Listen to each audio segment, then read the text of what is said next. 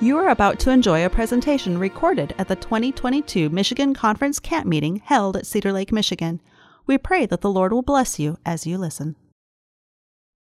Our Father in heaven, we thank you once more for giving us a chance to be here together, and we pray that your Holy Spirit will interpret the words that I speak, will work in the hearts of all of us as we try to make the changes that you invite us to do so that we can have the abundant life starting here and, and not ever ending because you'll come to take us home for eternity. In Jesus' name we pray. Amen. Okay, so here we go. This is what we're dealing with. We're dealing with, remember, the context of all of our, of our talks has been the second coming of Jesus Christ. He wants, when He comes back, to give us uh, shalom. He wants us to be with Him where He is uh, in body, mind, and spirit. He, he wants us to have His mind. He wants us to, to do things the way He would.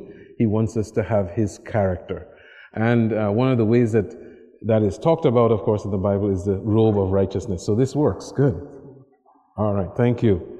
And of course, the issue is shalom. Can you say that again? Shalom. Okay, so when I greet you today, I say shalom. And what do I mean? Peace, yes, that's a small part.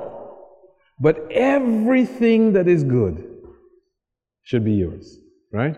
That's what shalom means. It's, it's the complete package of health, okay? Everything that is good mentally, physically, spiritually, socially, uh, economically, even, all right? That you are that you're prospering and being in total and complete health. That's shalom. Now, did you know that there are some issues that uh, we need to pay attention to because God's original intention for us was, in fact, this shalom. And this is not just his original intention, this is going to be his endpoint intention as well. Because when Jesus comes back to take, uh, to take us home, those of us who are his friends will experience this shalom.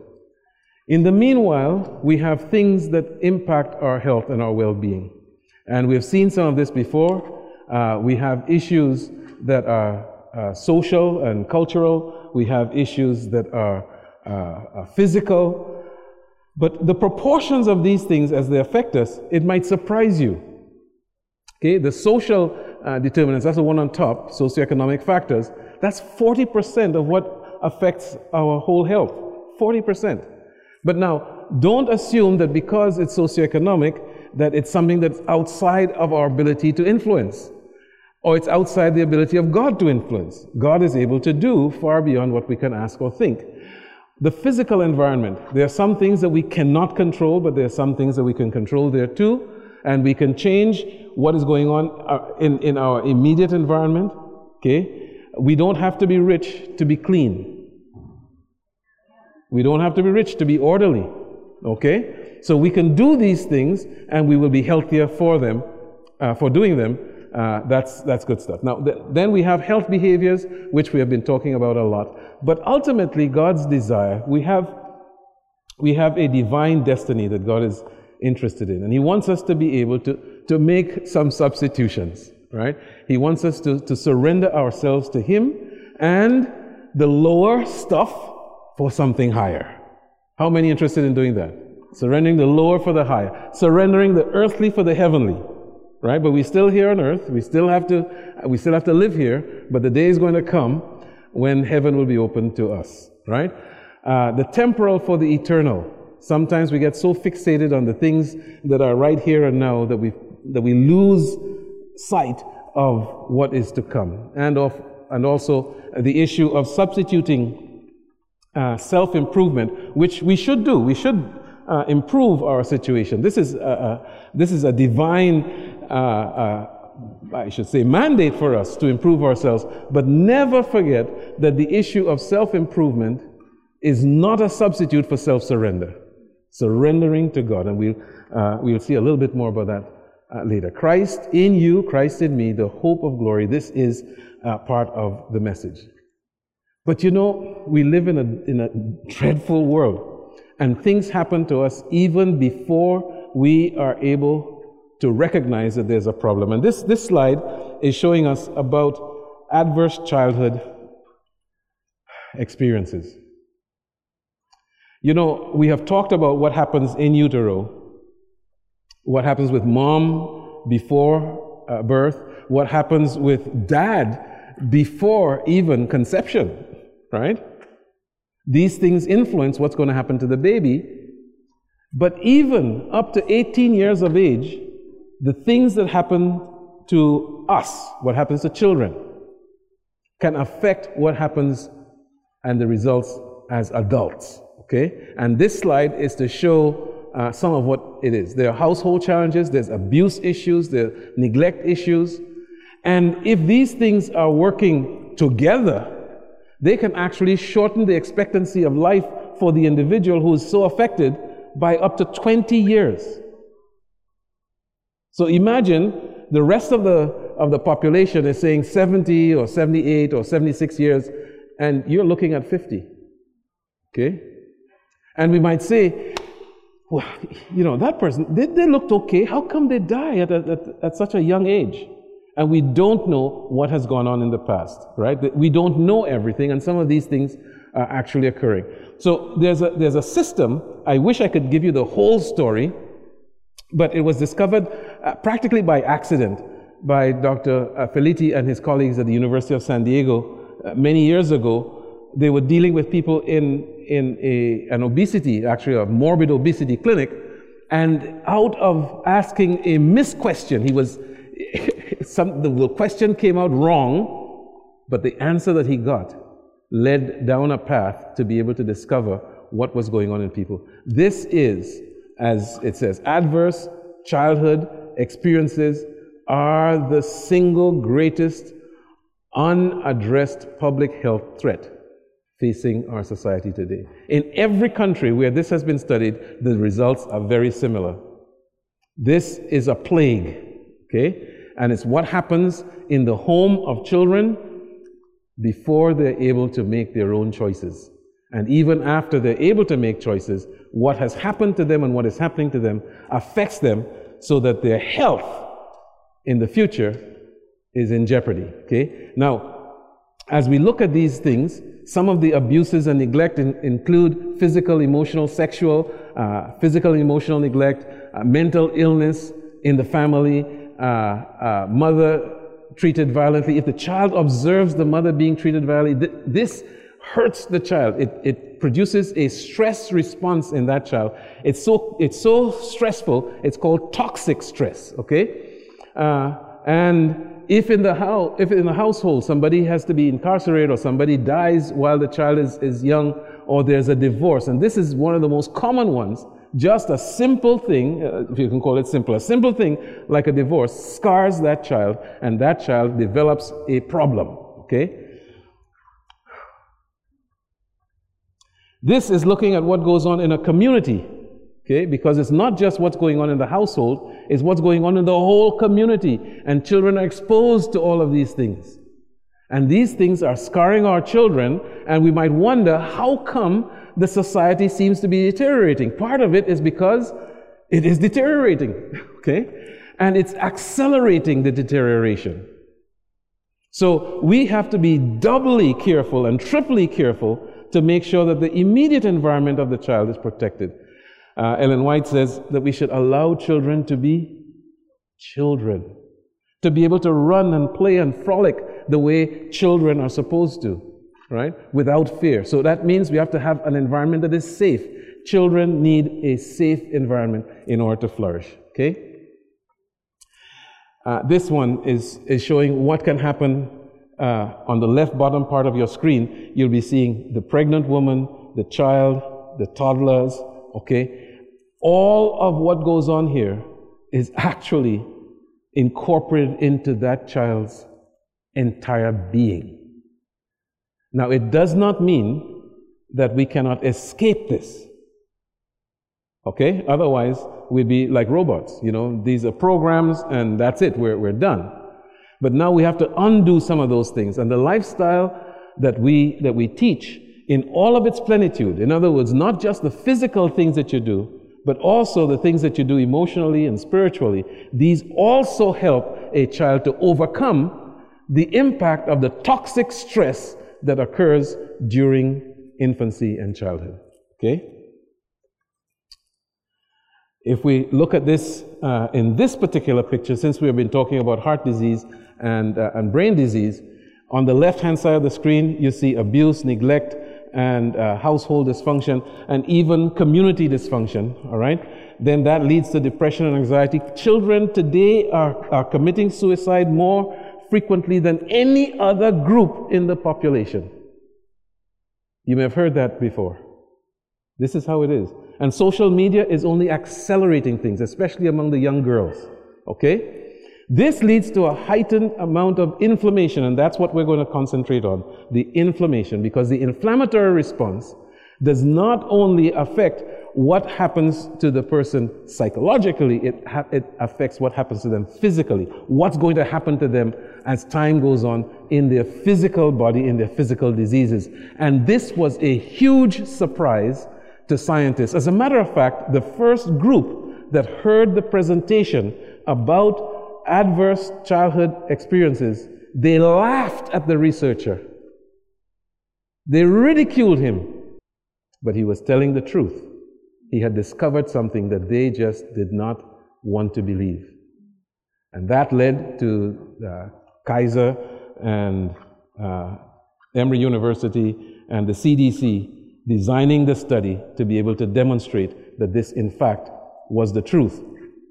You would see under that, uh, that umbrella, this is about high blood pressure and coronary artery disease and premature death from heart disease. Okay? Related all the way back to things that may have happened in the childhood. Are you hearing what I'm saying? We might, we might hear of somebody uh, in the church a 45 year old guy in the prime of life. He has young kids and everything, and he has a massive heart attack. That's what people usually say a massive heart attack. And he dies. And people say, How could that be? He must have been doing something wrong. No, it may not have been that he was doing something wrong. It's that things may have been done wrong to him.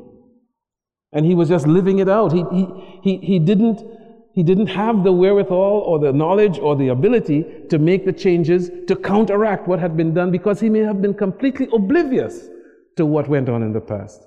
As I tell people all the time, you were there in your mother's womb, but you weren't there. You can't tell what was going on. Most of the time, we only know something from about three or four years of age, and usually it's because somebody has given us a story and we think that we were there, right? We remember it because they've said it so much, and we've seen some pictures, and we say, okay, yeah, but we don't really remember it because we were, we were there, but we weren't really there. And certainly in the womb, we were there, but we weren't there. And this leads to poor health, and it leads to, to costs, it leads to a burden in the healthcare system. And much of this, if you look at this picture, the health message was designed for this because it attacks everything in this picture. Everything. And even more. Because this picture does not have the bath of sin that permeates everything in this world. So the health message is even more than that. What was the surprise? They found that people who had four or more of these hits, these adverse childhood uh, experiences, four or more, they ended up with behavioral issues. Okay, and I'll try to read them. Let's see. Uh, lack of physical activity. You might say, I don't have any real desire to, to exercise. Oh, yeah? That might be because of what happened in your childhood. Are you hearing me? And you might think, or, or your, I'll talk to the men, your wife might think you're just being lazy. But you're not just being lazy, you just don't have it in you to want to exercise. But it doesn't mean you can't get to exercise, all right? Because if you know these things, God is able to change you into one who will enjoy what He wants you to enjoy, right? Smoking. More smoking if you have more of these uh, hits. Alcoholism if you have more of these hits. Drug use if you have more of these hits. and also missed work. So some, some people, they, they get a job, you say finally he's, he's going to be, you know, on the right track. He goes to work. Uh, three weeks later, he's out of work. And you say, what's wrong with this guy or what's wrong with this girl? Well, something is wrong. It happened all the way back when that child may not have been aware of what's happening. But then the physical problems, severe obesity, this was, this was the trigger that actually uh, allowed us to, to, to find out about this thing. Diabetes, depression, suicide attempts, STDs, promiscuity is a big one. And in this study, okay, this was a study of 17,000 people, the promiscuity that they were looking at is young women having more than 50 sexual partners by the time they're 18 years of age. More than 50. Are you hearing what I'm saying? Yeah. This is, this is absolutely abnormal, right? And you wonder, why would you be doing this? Well, there are things that happened in the past that is pushing in that direction. Broken bones, chronic obstructive lung disease, and stroke. Individuals who smoke even if they smoke a little bit, are more prone to having chronic obstructive lung disease if they have these hits. Now, we don't understand all the reasons why, but we believe that the physiologic thing that is happening, or the pathologic thing that's happening, is linked to inflammation. And that's where we're going. So, some people end up having to use medications to treat their illnesses because they've had these hits in the past. Are you following me? So when we tell somebody, you don't need to take that medication, you're just not doing the right thing. I'm not pointing at you, really, you know that, right? because you're not doing the right thing. Please don't do that. Jesus gave us a good set of instructions. Judge not. Judge not. Now, it doesn't mean don't discern. But now that you've heard these things, we should be helping one another, not hurting one another. We should be encouraging one another to do well, but never use ourselves as the example. Why? Because we're all messed up. we're all sick. Okay? There's only one who is perfect. Let's emulate him. Make sense? Okay. So, to use medications is not necessarily a bad thing. But now, I believe that Seventh day Adventists, we have a drug problem. Okay?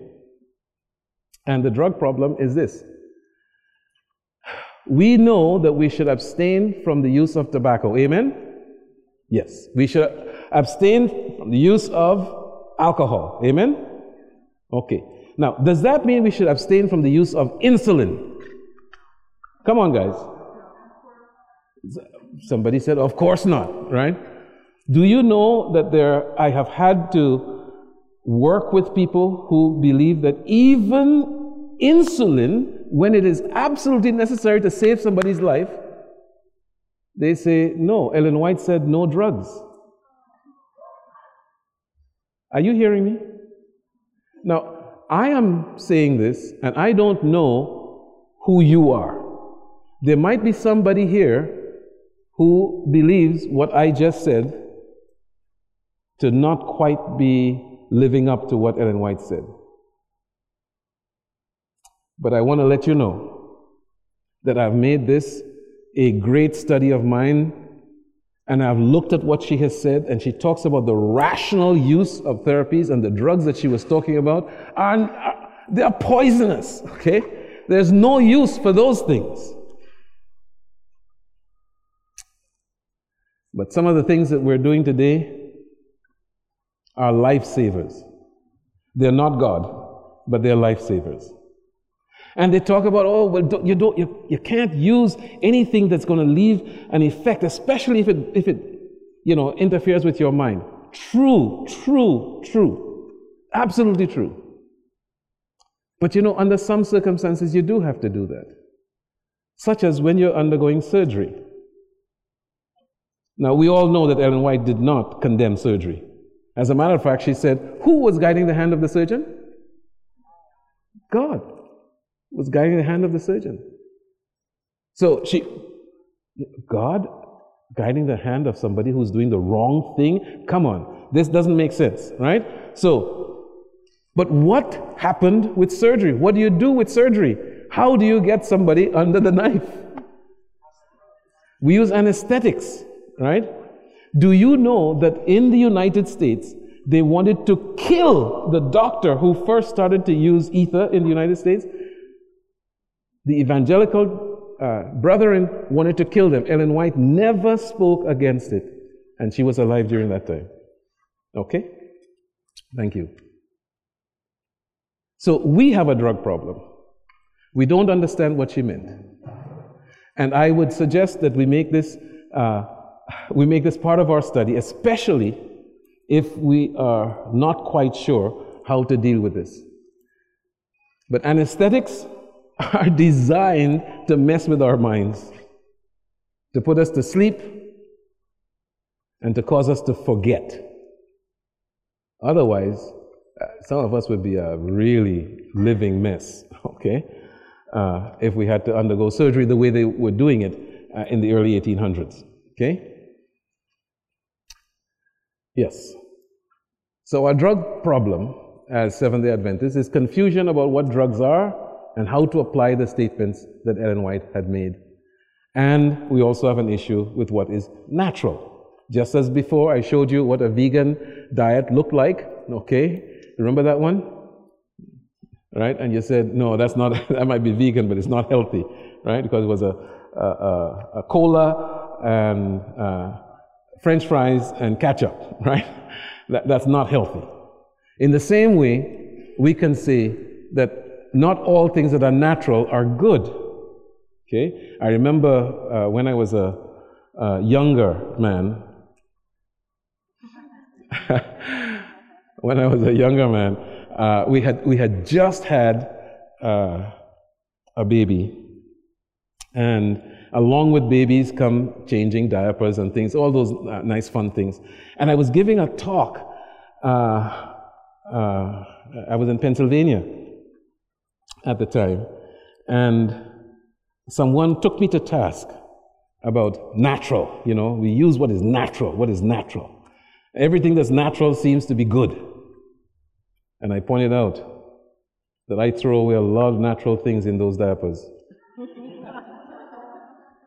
Not too good. All right? Yeah, so all that's natural is not good, but it doesn't mean that we shouldn't go after the things that are naturally good for us. Am I making sense? right? The things that are naturally good, these are the things that we're talking about. Okay, good. Let's move on to pesticides. now, one of the things that happens when we are in conferences and seminars like this is that we all may have a tendency to concentrate on, on something, some one thing that we say, okay, I'm gonna, I'm gonna, that, that's attractive to me, right?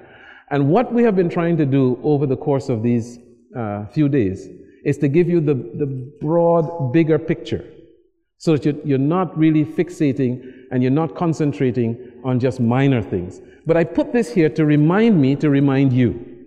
Okay? This is talking about pesticides and the link between pesticides and heart disease. And you know, we can be very fastidious and we can go home and read all the labels and make sure that we don't have any of this pesticide in our cupboards. Get rid of them. Get rid of all the plastics that have anything to do, to do with this. Get rid of all the mosquito repellents and whatnot that have anything to do with this. And you know what? We'll be doing a good thing. But I hope that before we're finished today, you will see that there are bigger things that we should do. Not that we shouldn't do this, but we should pay attention to the bigger things that have a bigger impact. Okay? We shouldn't major in minors. And we're going to get to some of those majors that we should be doing because everything is really not under our control. We need to realize that. We need to recommend, uh, recognize that everything is not under our control. There are some things that other people control. There are some things that we, you know, that's just kind of, kind of how it is. But we can control and we should control what can be controlled, right? And we should take first things first, the big things first, right? All right, because those things will have the bigger impact. And one of the issues of what we can control is what? Ourselves. One of our biggest lacks is lack of self control. Can I get a witness? right? You know, I am not a big ice cream eater, but every so often I like ice cream. We already got the apple pie, okay? So now you take apple pie and ice cream, right? That's pie a la mode. This is, this is absolutely uh, delicious. They say it's to die for.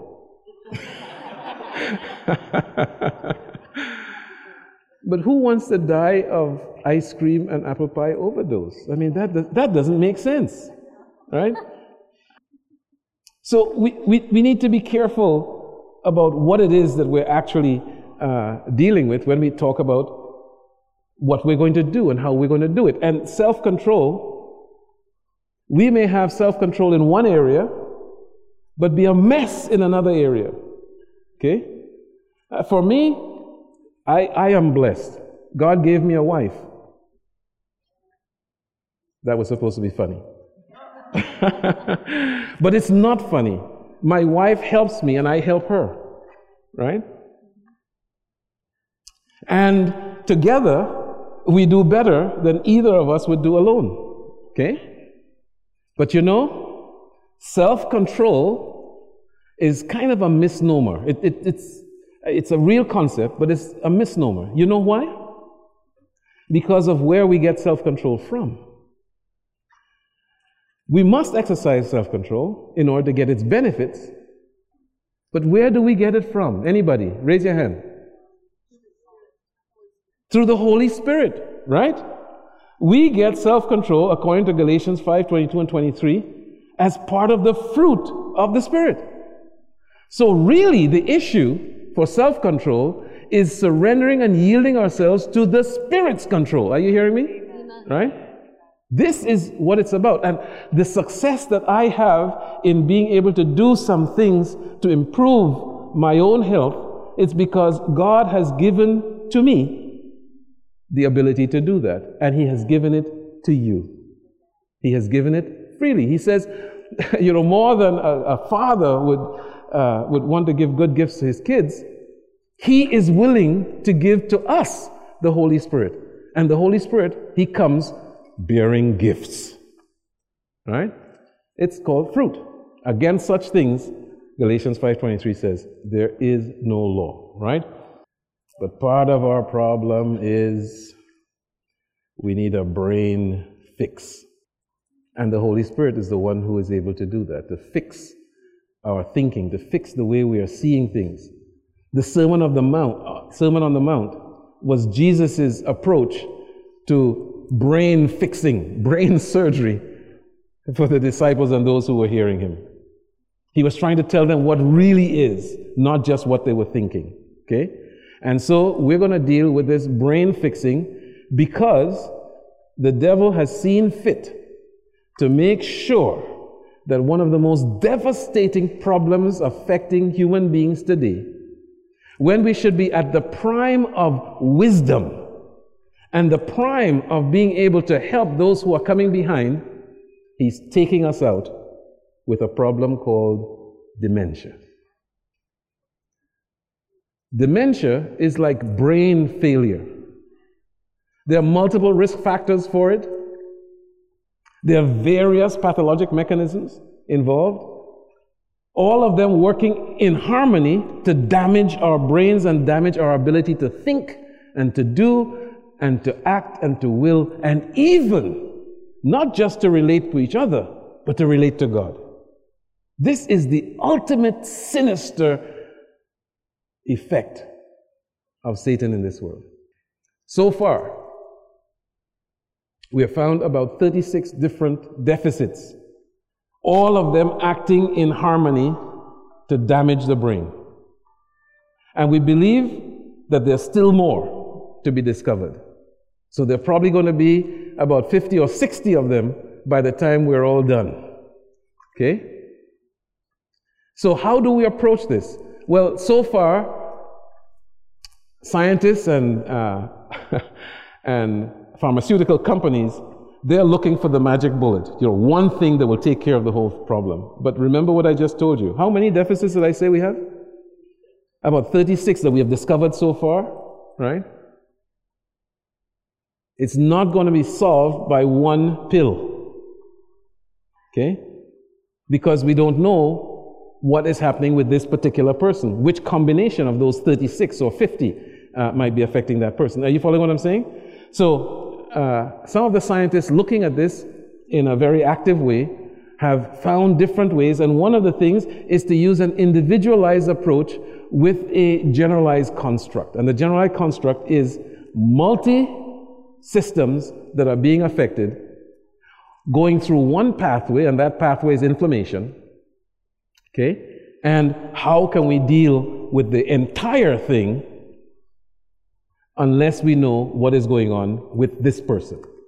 Okay? So it's a multi system, multi deficit problem that we have to individualize the care. All right?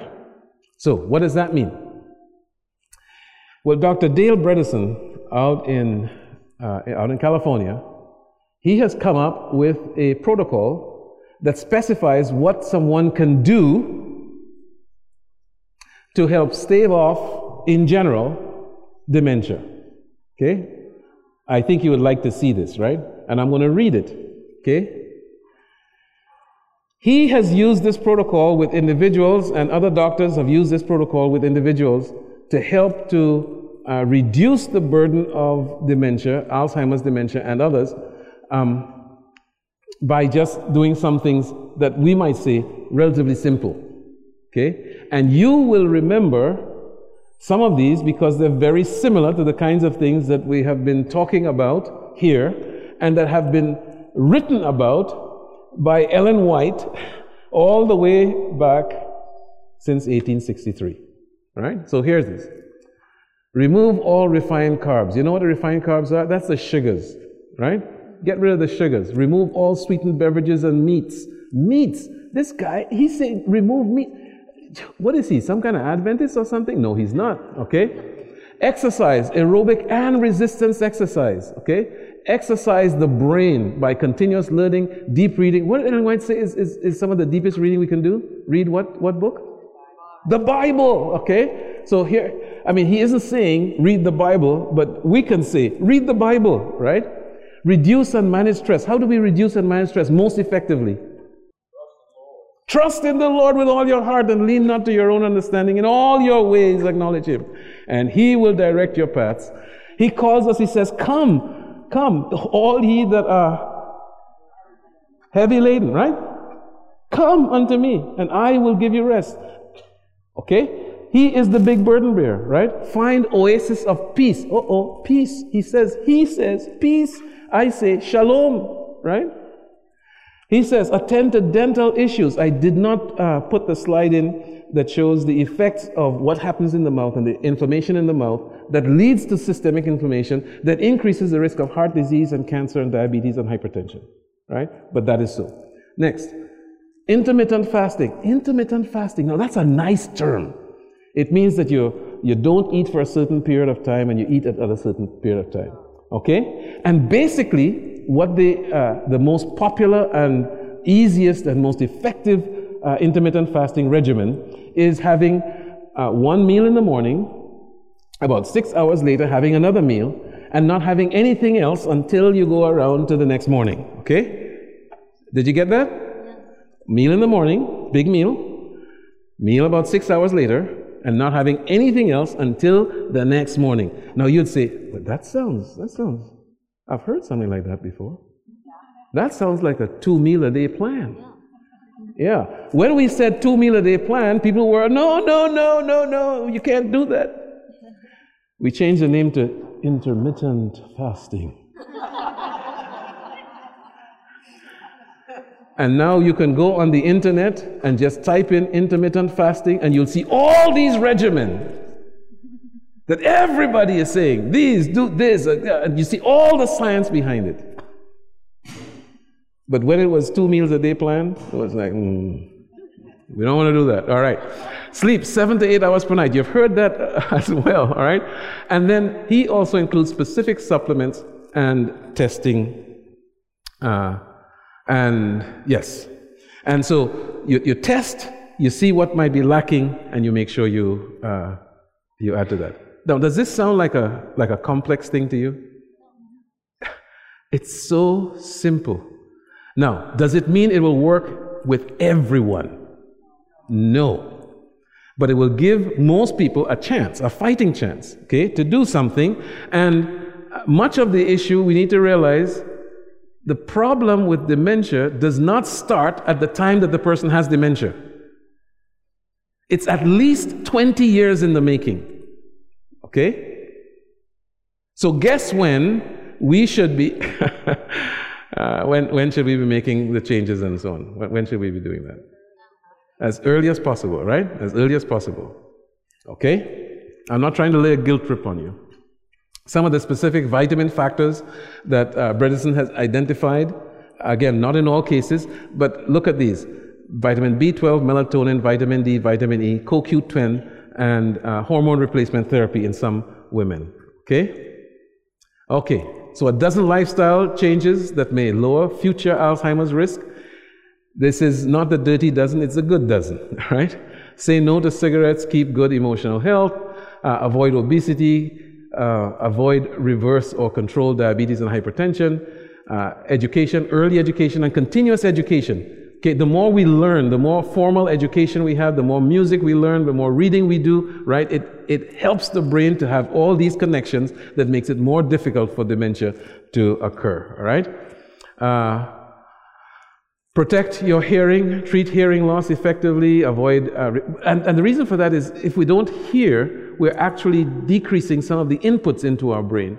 And this decreased input leaves the brain more or less isolated, and that isolation actually increases the risk of dementia.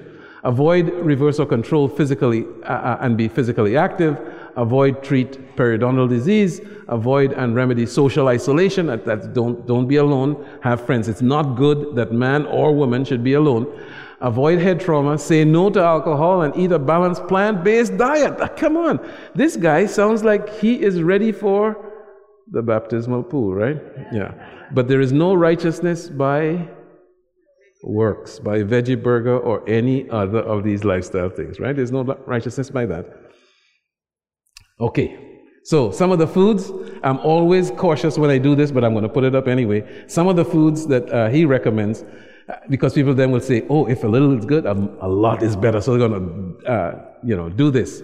But tomatoes, olives, olive oil, green leafy vegetables, nuts, right? He includes fatty fish. I do not, okay? Fruits such as strawberries, blueberries, cherries, uh, oranges, seeds such as flaxseed, chia seeds, black walnuts, etc. All right?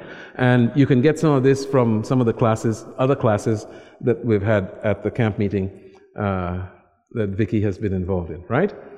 Foods that inflame, foods that cause more inflammation, and therefore if you would reduce these or avoid some of them, uh, you might do better with regard to protecting yourself. Refined carbohydrates such as white bread and pastries, French fries and other fried foods, sodas, sugar sweetened, artificial sweetened beverages, red meats, burgers, steaks, etc., processed meat, hot dogs, sausages, etc., margarine, shortening, and lard. Okay, these are things that we should uh, uh, avoid, or if we're going to have some, we have it in, in very uh, moderate quantities.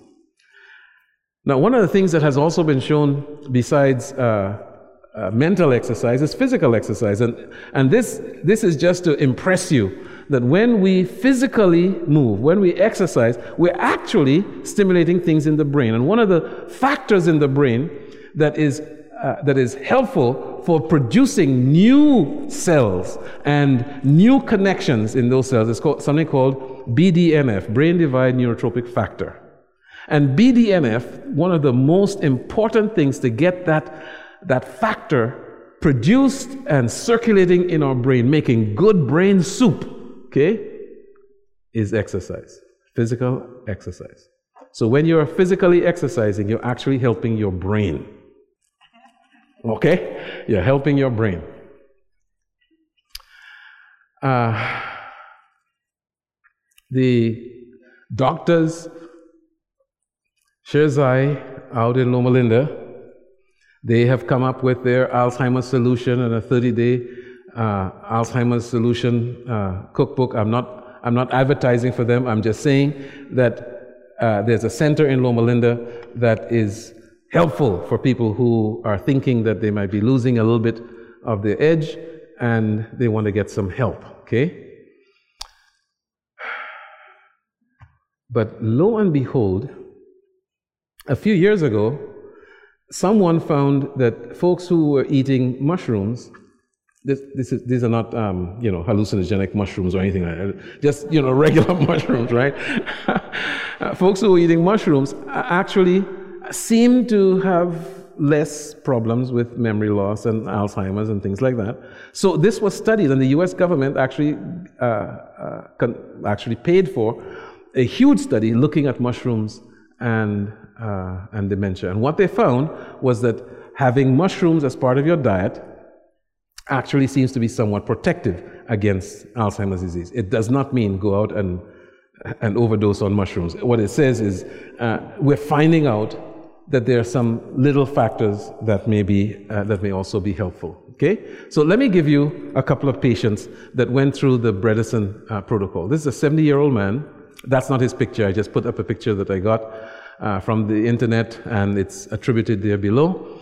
12-year uh, history of progressive accelerating memory loss. He had neurologic testing in 2003, 2007, 2013. It showed progressive loss of function from the 84th percentile of function to down to the first percentile, which means he really deteriorated. Okay? 99% of people were doing better than he was. Okay? He was unable to remember the lock combinations, faces, schedules, etc. He had difficulty at work, difficulty with numbers. He had a PET scan, a positron uh, emission tomography scan, that showed typical Alzheimer's disease that affected his temporal and temporoparietal uh, areas. He was diagnosed with early Alzheimer's disease. And lo and behold, he had improvement at six months. His co workers he could recognize. His schedule he could remember. Faces. His wife noted no further decline when he went on this protocol. A fluke? Maybe it was just an accident. Maybe it was maybe it was misdiagnosed. Maybe it wasn't Alzheimer's disease, right? That's what some people would say. So here's another one. In him, they had all of these different tests, and in 2013, you see the things on the left in blue, and then in yellow, what happened after he was on the program uh, uh, for two years, and there you see uh, improvement in all of the parameters that they were testing. Here's Exhibit B. 67 year old woman, high level business analyst, two years of progressive memory loss. She traveled widely from company to company, analyzing vast amounts of data and to derive uh, conclusions. This was what she did, this was her job. She missed her turn in her neighborhood. She'd be reading from, from the bottom of the page and forget uh, what was on the top of the page, so she was having a serious problem that would affect her job, right? She was no longer able to remember numbers, and she had to write down even four digit numbers to remember them. Okay? She also noticed that she could mix up the names of her pets and she forgot where the light switches were in her home, even though she had been living in that home for years. So she was becoming significantly impaired. She could not work. She had trouble uh, uh, driving around her own, her own neighborhood and being in her own home. Her mother had developed similar progressive cognitive decline beginning in her early 60s. She had become severely demented, entered a nursing home, and died at approximately 80 years of age. Okay? When the patient consulted her physician about her problem, she was told that she had the same problem her mother had had and that there was nothing that he could do about it. Okay? That was what the doctor said. Uh, he wrote in her chart memory problems, and that was it. She had no hope. However, she heard about this uh, Bredesen guy, and she began the Bredesen system. Uh, she was partially adherent. You know, she didn't do the whole thing. You know how it is, right? How many of you do exactly everything that our health message says you should do? Okay, I see no hands being raised. I see some hands trying to get up, but I see no hands being raised. Okay. Uh, we do the best we can, right? Until we get sick enough. Okay? until we get sick enough. I've had patients who would, you know, they do some things. Yeah, yeah, yeah, yeah, yeah. And when they get sick, they say, I'm ready. And what they expect is that now that they're going to do this, in two days they're going to be cured. Can I get a witness? Right? This is what we'd all like to have happen, but this is, it doesn't work quite like that. So we need to prevent uh, problems in the future. All symptoms abated in three months once she got on the program. She could navigate without problem, remember telephone numbers without difficulty, read and retain information, prepare reports without difficulty, and overall she became asymptomatic. Her memory became better than it had been in many years. She discontinued the protocol. She said, I am doing so well. This was not Alzheimer's. This was not any, I'm, I'm done. I don't have to do that stuff anymore. I like ice cream and apple pie, right? She discontinued the protocol for acute viral illness with noticeable decline, and she reverted upon restarting the protocol. In other words, after stopping, she got worse. She started back doing the things that she knew she should do, and she got better. At age 70, two and a half years later, she is asymptomatic and continues to work full time. Okay? Now, I can continue on with about a hundred of these. Okay? So, what do we expect? You expect if you're going to go on this protocol and you're going to get help, three to six months. If you're not, if you're not improving, it's either the diagnosis was wrong, you're just not a responder, or we should look for some other things that might be going on, or maybe you're not doing quite what you should be. For those of you who are interested, Dale Bredesen's book, The End of Alzheimer's Disease, is something that you might want to read. A major factor in the whole process is this inflammation, and we need to understand that as you, if, if you or your loved one is uh, undergoing some symptoms of dementia, part of the issue is being able to classify what it is that might be going on because the way in which we approach this is different for the different types. One is called type 1. This is uh, Bredesen's uh, diagnostic classification. And this one is characterized by systemic inflammation, and this is the major problem with most people who have Alzheimer's disease, right? Systemic inflammation. Sure. Okay. You got it? All right. The next one. So these individuals have a high uh, high inflammatory markers. Okay? The next one is type 2. This is the atrophic profile. This person essentially, uh, brain portions are, are slowing down and shutting down, right?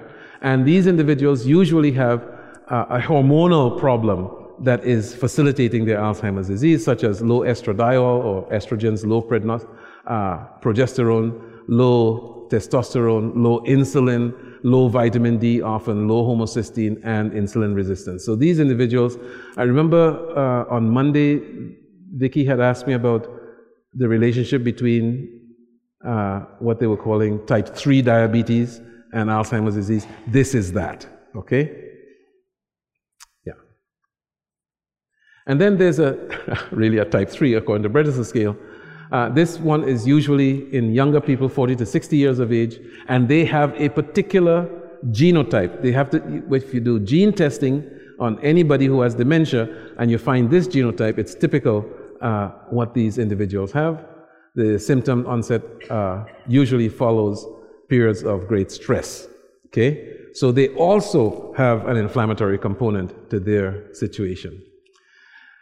Um, usually, they have uh, some specific problems with thinking. Their thinking is disturbed. Uh, they can't calculate very well. Uh, they, they don't speak very well. And they lose their executive functions. In other words, they, they can't initiate and get things done. They have a difficult time navigating uh, their situation.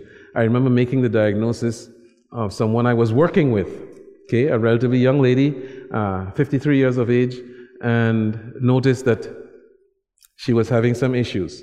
And she, you know, they had to uh, do some training because they thought maybe she was just kind of losing her edge on the computer. But it was more than that. Uh, actually, she turned out to have uh, type 3 Alzheimer's disease, and she underwent treatment.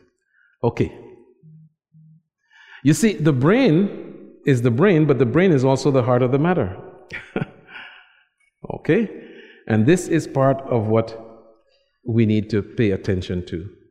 The heart and the brain are linked to each other. They're linked to each other. And so when we deal with what's going on in the heart, we now have to take a closer look. We only have a few minutes left, so here's what we're going to do. I want you to read this, and with the person next to you, see how you would answer. I'll read the question and see how you would answer. Question one A teenager drives by my yard, your yard, uh, with the car stereo blaring acid rock. How would you answer this? A. I begin to understand why teenagers can't hear. Or B. I can feel my blood pressure starting to rise. Talk to the person next to you and see whether you'd be an A answer or B answer. You have to choose one. It's a forced choice. okay, yeah, some people are saying, boy, this is hard. And it's not because you have Alzheimer's disease, okay? Next one. The person who cuts my hair trims off more than I wanted them to cut. Now, that would be a luxury for me. I tell him or her what a lousy job he or she did. Or B, I figure it'll grow back and I resolve to give my instructions more forcefully next time. Which of those, A or B, would you do? Okay, now we go to number three. I am in the express checkout line at the supermarket. Now, this was not written for Adventists, but I am going to Adventicize it. You're in the express checkout line on Friday afternoon, just before sunset. You're getting your last things done, okay? And the sign reads, no more than 10 items, please. But the person in front of you has 256 items in their basket. And the way you know it is because you've counted it. no. So, what do you do? You pick up a magazine to pass the time, or you glance ahead to see if anyone has more than 10 items? Which one would you do? Okay. All right. Now, I'm not going to ask you how you answered. What I am going to say is that there are 43 or 46 questions like this that if you were to do the test, and if you would like to get a copy of this uh, to do, it, it's, it, it's fun, but you'll see the importance in a little while. If you were to do something like this, it will help you to determine whether you have a characteristic that increases your risk of heart disease. Okay? Okay. You can get it through the conference office in health ministries through Vicki Griffin. All right? So, here's the thing You see that? All right. But part of it is the following what we're looking for in that test is hostility. Now, I know that sounds like a bad word. But what is hostility? Hostility uh, is broken down into three major things. One of them is anger. We get angry at things. Another one is aggression. We act out on that anger. And the third one is a sleeper. We usually don't consider this to be a problem. It's called cynical disbelief. Cynical disbelief. Okay? We're going to unpack that. But people who score high on the hostility scale for men, this was one of the most predictive factors. If you take blood pressure, weight, uh, family history, take all of those things into account, the people who had hostility high on the scale were more likely to have a heart attack, more likely to die of a heart attack, and if they'd had a heart attack before, more likely to have a, another heart attack. How's that sound? Pretty predictive, right? This is what they found.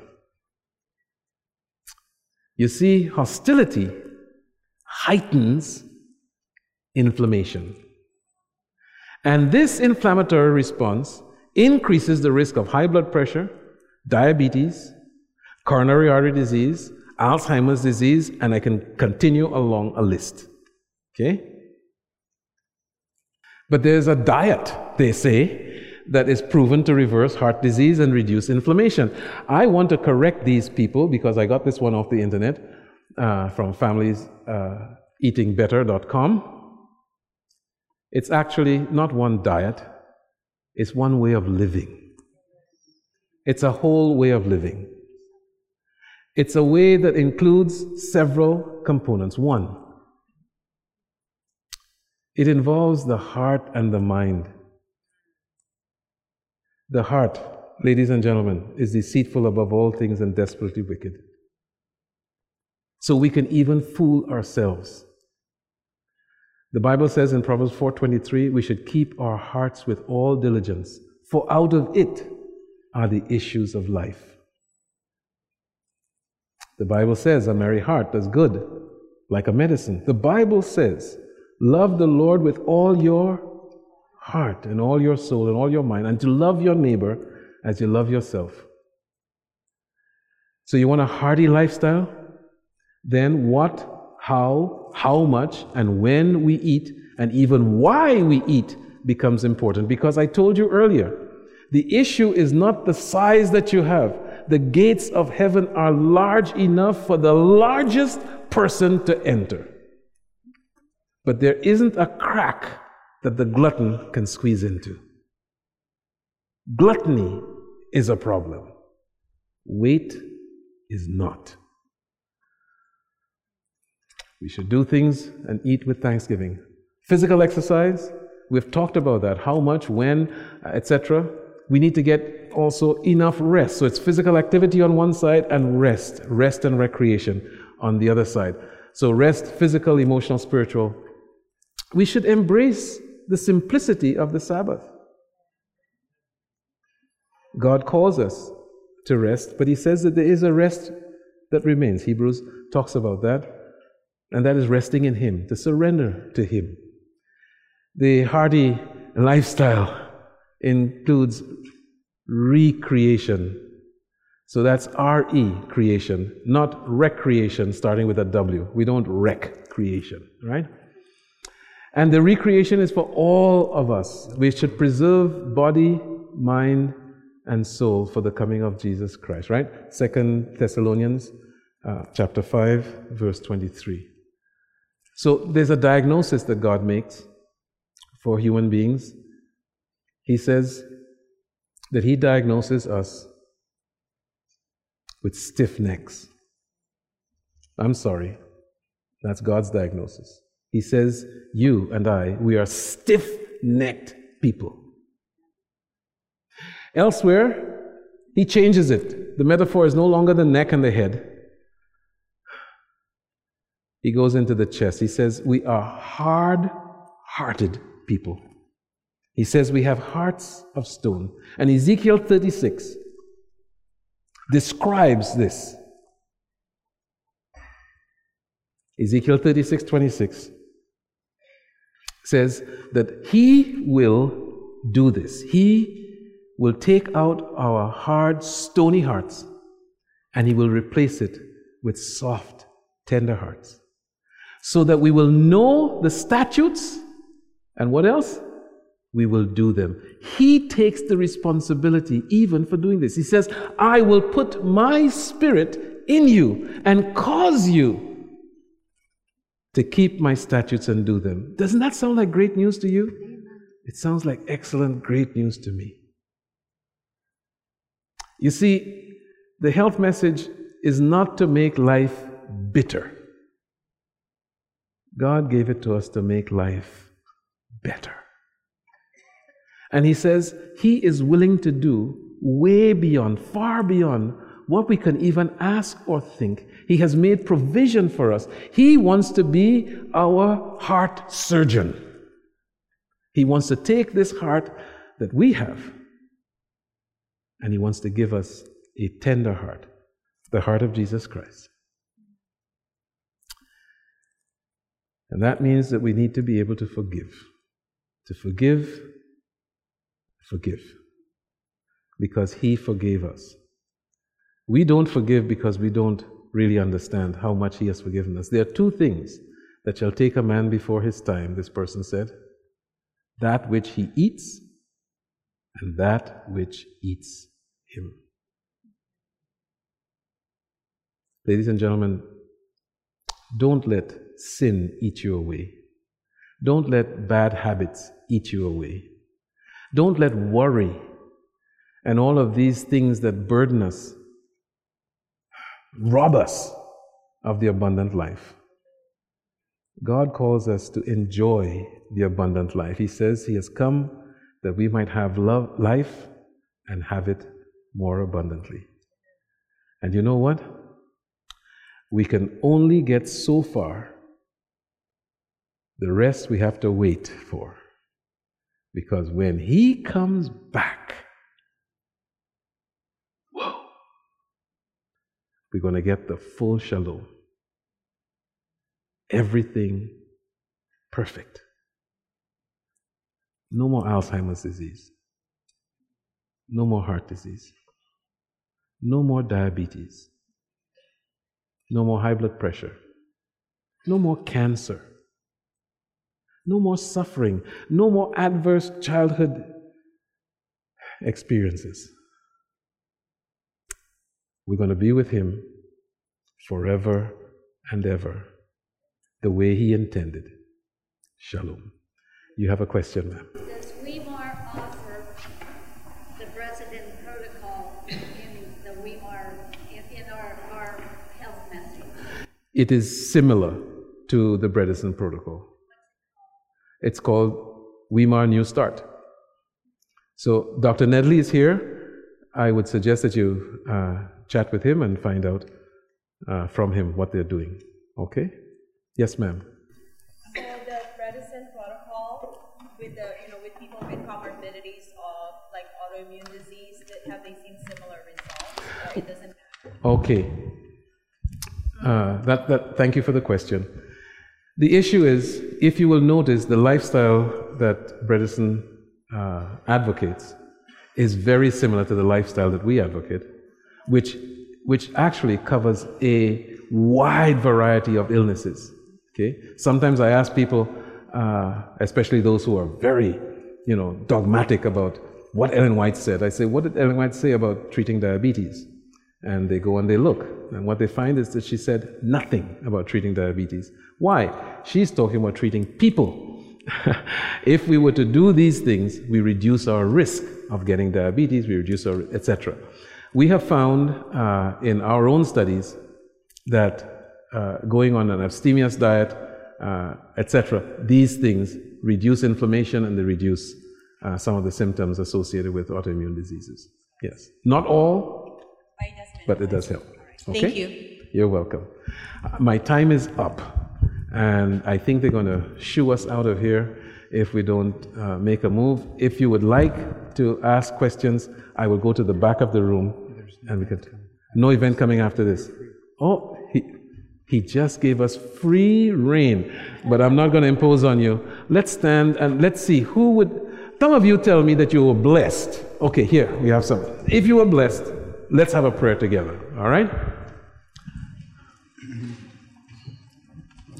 Wonderful Lord, Father in heaven, thank you for your mercy and love and for keep us our Lord alive one more day. And thank you, Lord, for the Sabbath is coming very soon. And we commit our lives to you, Lord, and we ask for your protection and your guidance by the power of your Holy Spirit. Bless each family, each heart who are here, Lord, represented in this camp meeting. Bless all the leaders, the, the teachers, and, and Father who came here to give us, Lord, this beautiful um, knowledge how we can uh, live a healthy. Please, Lord, uh, help us to to take this seriously in our life. We ask you to forgive us for our sin. Thank you for the Sabbath. In Jesus' name we pray.